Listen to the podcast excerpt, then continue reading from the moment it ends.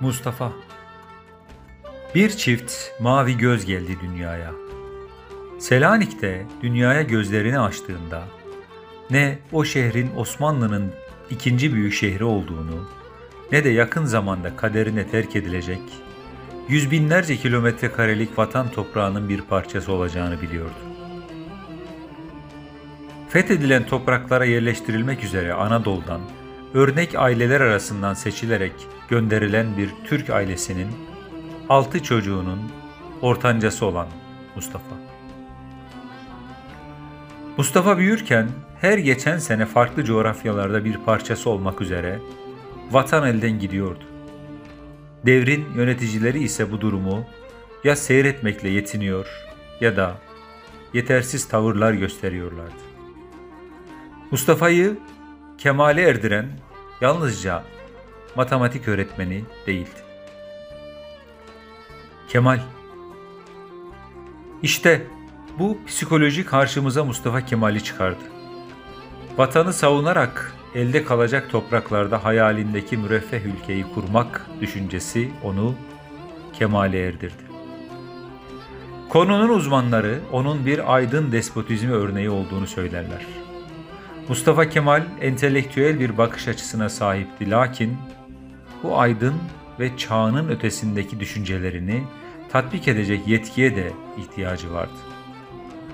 Hayatını derinlemesine araştıranlar göreceklerdir ki belki çok küçük yaşlarında idrak ederek kafasında planladığı modern ülkeyi gerçek manada ancak cumhuriyeti ilan ederek yapılandırmaya başlamış ve bugünkü batılı, laik ve demokrat devletin temellerini atmıştır.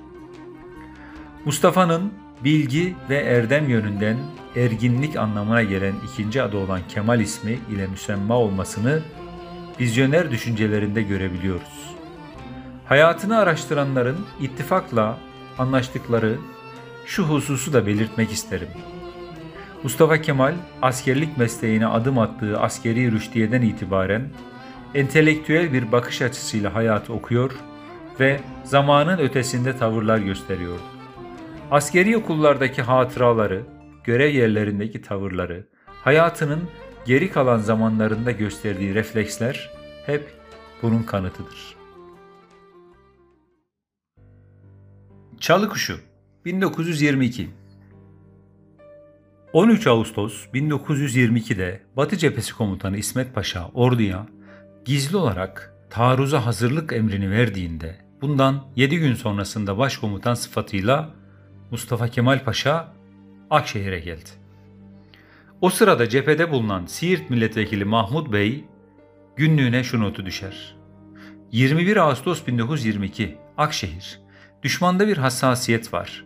Bizim tarafta fevkalade bir hareket olduğunu hissetmiş gibiler. Temenni edelim ki asıl hedefi keşfetmemiş olsunlar.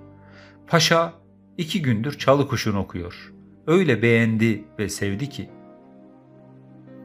22 Ağustos 1922. Bugün de Akşehir'deyiz. Paşa daireden çıkmadı. Akşama kadar çalı kuşunu okudu.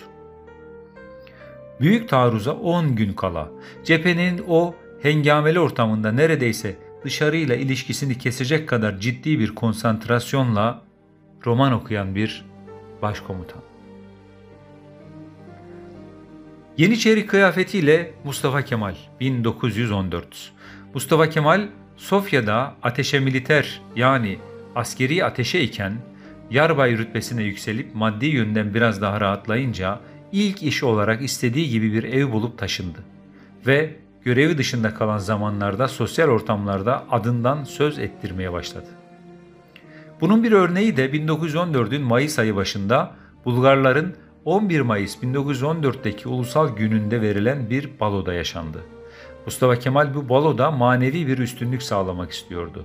Geniş ve gösterişli bir salonda devam eden muhteşem gecede dikkatleri üzerine çeken bir yeniçeri kıyafetiyle içeri girdi. Bulgar kralı Ferdinand, Mustafa Kemal'i yanına davet ederek iltifatlarda bulunmuş, kıyafetinden ve başarısından dolayı da tebrik etmişti. Bir gümüş tabakayı da lütfen kabul etmesi dileğiyle hediye etmişti. Geceye katılanlardan işte gecenin en güzel kostümü diyenler de olmuştu.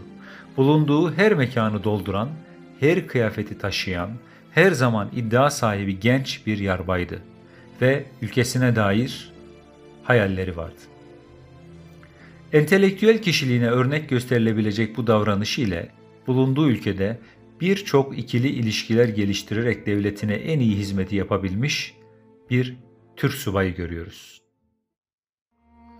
Geometri kitabı yazarı Atatürk 1936 Agop Dilaçar anlatıyor. Geometri kitabını Atatürk ölümünden bir buçuk yıl kadar önce 3. Türk Dil Kurultayı 24-31 Ağustos 1936'dan hemen sonra 1936-1937 yılı kış aylarında Dolmabahçe Sarayı'nda kendi eliyle yazmıştır. 1936 sonbaharında bir gün Atatürk beni özel kalem müdürü Süreyya Anderima'nın yanına katarak Beyoğlu'ndaki Haşet Kitap Evi'ne gönderip uygun gördüğümüz Fransızca geometri kitaplarından bir tane aldırttı. Bunlar Atatürk'le birlikte gözden geçirildikten sonra yazılacak geometri kitabının genel tasarısı çizildi. Bir süre sonra ben ayrıldım ve kış aylarında Atatürk bu eser üzerinde çalıştı. Geometri kitabı bu emeğin ürünüdür. Aradan geçen 17 yılın ardından Atatürk ve mahiyetindekiler Sivas Kongresi'nin toplandığı Sivas Lisesi'ne geldiler. 1936 Atatürk burada önce 4 Eylül 1919'da tarihi kongrenin toplandığı kongre salonunu ve özel odasını gezdi. Ve o günkü dekoru aynen korunan bu oda ve salonda o güne ait hatıralarını anlattı. Sonra topluluk halinde Sivas Lisesi'nin 9A sınıfında hendese yani geometri dersine girdi. Bu derste bir kız öğrenciyi tahtaya kaldırdı. Öğrenci tahtada çizdiği koşut iki çizginin başka iki koşut çizginin kesişmesinden oluşan açıların Arapça adlarını söylemekte zorluk çekiyor ve yanlışlıklar yapıyordu. Bu durumdan etkilenen Atatürk tepkisini bu anlaşılmaz Arapça terimlerle öğrencilere bilgi verilemez diye belirtti. Dersler Türkçe, yeni terimlerle anlatılmalıdır dedi ve tebeşiri eline alıp tahtada çizimlerle zaviyenin karşılığı olarak açı, dalının karşılığı olarak kenar, müsellesin karşılığı olarak da üçgen gibi Türkçe yeni terimler kullanarak bir takım geometri konularını ve bu arada Pitagoras teoremini anlattı. Atatürk dilimize karşılığı koşut olan muvazi kelimesinin yerine kullanıldığı paralel teriminin kökenini açıklarken Orta Asya'daki Türklerin Kanı'nın iki tekerleğinin bir dingile bağlı olarak duruş biçimine para adını verdiklerini anlattı. Atatürk bu derste aynı zamanda ders kitaplarının birkaç ay içinde Türkçe terimlerle yazdırılıp bütün okullara ulaştırılmasını emir buyurdu.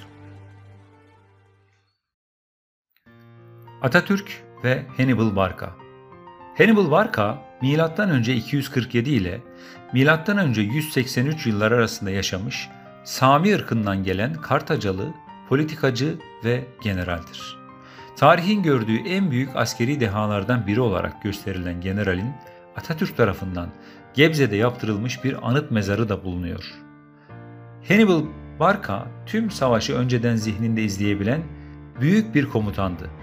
Kaneel zaferi sonrasında askeri zafer baştan sona değişti.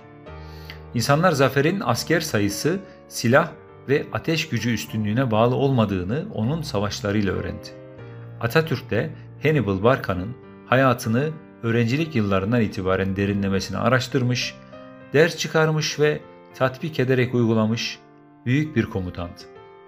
Atatürk, Hannibal Barca'dan aldığı ilhamla imha savaşı olarak savaş terminolojisine giren Kaneye manevrasını Kurtuluş Savaşı'nda özellikle 30 Ağustos Başkomutanlık Meydan Muharebesi'nde uygulamış ve düşmanı topyekün imha etmişti. İşte Atatürk'ü büyük bir lider yapan örneklerden birisi de budur.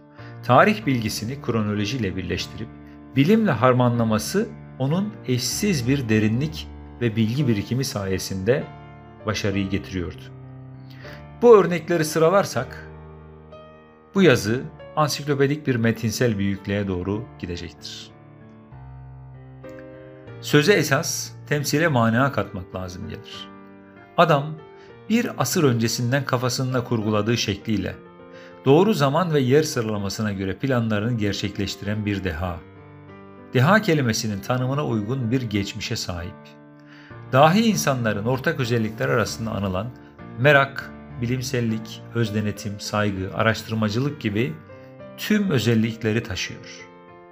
Zamanının çok ötesinde tavırlar sergilemiş birisi. Planladıklarını doğru zaman ve zeminde yapmış olması bunun bir kanıtı. Zamanın medeniyet çizgisine göre toplumu şekillendiren bir vizyoner kişilik olarak onu tenis maçı izlerken, at binerken, halk plajında yüzerken, hayvan severken, konser izlerken, zeybek oynarken, çocuklarla salıncakta sallanırken, cephede savaşırken, camide hutbe verirken, vatandaşı ile sohbet ederken, şair ve yazarlarla konuşurken görüyoruz. Evlat edinerek öksüz yetimlerin sahiplenilmesi konusunda örnek teşkil etmesi, Bozkır'ın ortasında bir cennet gibi Atatürk Orman Çiftliği'ni kurdurarak yeşile ve doğaya önem vermesi, 15 senede 48 fabrikayı tesis ederek memleketin kalkınmasına çalışması, bilim ve sanat dallarında örnek çabası gibi birçok alanda yeri kalmış Anadolu halkını her alanda ileri bir medeni topluma evirme çabalarının hepsinde Atatürk'ü görüyoruz. Bu dünyada 57 yıllık hayatına 11 savaş, 24 madalya, 7 nişan, 13 kitap, bir ülke ve milyonlarca özgür insan sığdırmış başka bir insan daha yok. Değerini bilenlere sözüm yok. Bize düşen bildiğimizi bildirmek, gördüğümüzü göstermek çabasıdır. Sosyolojik açıdan yeni nesil olarak adlandıran Z kuşağının eski nesle ders verdiği yegane bir konu olarak da Atatürk meselesi ilginçtir. Bütün ümidim gençliktedir diyerek kurduğu cumhuriyeti yüceltecek olan zümrenin gençler olduğunu ifade eden büyük liderin göle çaldığı maya tutmuştur. Gençlik atasına sahip çıkmıştır. Ey bugünümüzü sağlayan Ulu Atatürk! Açtığın yolda, kurduğun ülküde, gösterdiğin amaçta hiç durmadan yürüyeceğime ant içerim diyerek verdiği sözün arkasında durmaktadır. Atatürk bu milletin kahir ekseriyetinin sevgisini kazanarak değer haline gelmiş bir tarihsel kişiliktir. Değer, bilmezlerin kol gezerek makbul edildiği bir toplumda bize düşen gerekli hatırlatmaları yapmaktır. Yukarıda zerre miktarda da olsa tarihi ve kültürel birikimine, entelektüel duruşuna, temsil kabiliyetine, bilimsel, sanatsal bakış açısına örnek vermeye çalıştığımız Atatürk'ün üzerinden lütfen siyaset yapmayın. Onun adını kullanarak durum ve vaziyet devşirenlere sözüm, sahte ve samimiyetsiz sığ dünya görüşlerinize onu lütfen alet etmeyin. Her ülkenin kurucusuna duyduğu saygıyı Atatürk'e göstermek mecburiyetinde olduğunuzu lütfen unutmayın. Atatürk, milyonlarca fikri hür, vicdanı hür, irfanı hür bireye demokrasi ruhu üfleyen, özgürlükçü bir liderdir. Fatih'in emanetini kılıç hakkı ile yeniden teslim alandır. Vatan toprağının her bir karışını milyonlarca toplu vuran yürekle birlikte düşman postalından koruyan, mabetlerin makus, Türk milletinin mahzun kaderini değiştiren yiğidin adıdır.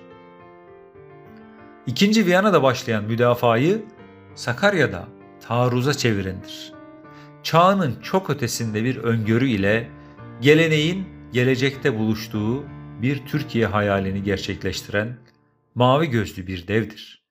Türk milleti için bir liderden daha fazlasıdır. Bir değer olarak Atatürk. Değerler Türk kültürünün vazgeçilmez parçalarıdır ve toplumlar değerleri ile var olurlar. Kültürü bir çorba olarak düşünürsek, kültür çorbasının içine dil, din, sanat, yemek, gelenek, görenek, tarih ve fikir birliği gibi unsurlar olmazsa çorbanın ne tadı olur ne de tuzu. Tarihi kişilikler de bu kültür çorbasının özü, değerlerin yücesidir. Zamanın süzgecinden geçip gelen bu bakış açısıyla Bilge Kağan'dan Atatürk'e kadar tüm liderler değerlerimizin yegane parçalarıdır.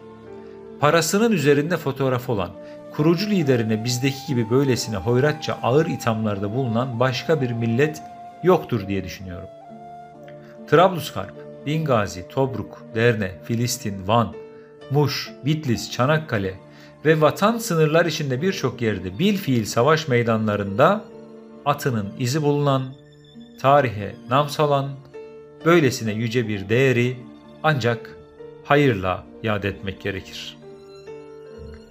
Değerlerini koruyamayıp nesilden nesile aktaramayan milletler ise kendilerini tarihin tozlu raflarında bulacaktır. Gel gelelim sözün özüne. Milletinin sevgisini kazanarak yüreklere gömülmüş bir liderin aynı zamanda yaşadığı çağın en vizyoner adamının adını anmaya imtina edenler bugün Orta Doğu bataklığındaki ülkelerden biri değilsek bunu adını bile anmaya imtina ettiğiniz Atatürk'e borçlusunuz. Türk milleti olarak Atatürk'ü bir değer olarak diğer değerlerle birlikte anacak, anlamaya çalışacak ve gelecekteki nesillere ışık olarak anlatacağız. Bu konuda kim ne derse desin, tarih Atatürk'ü hak ettiği yere çoktan koydu.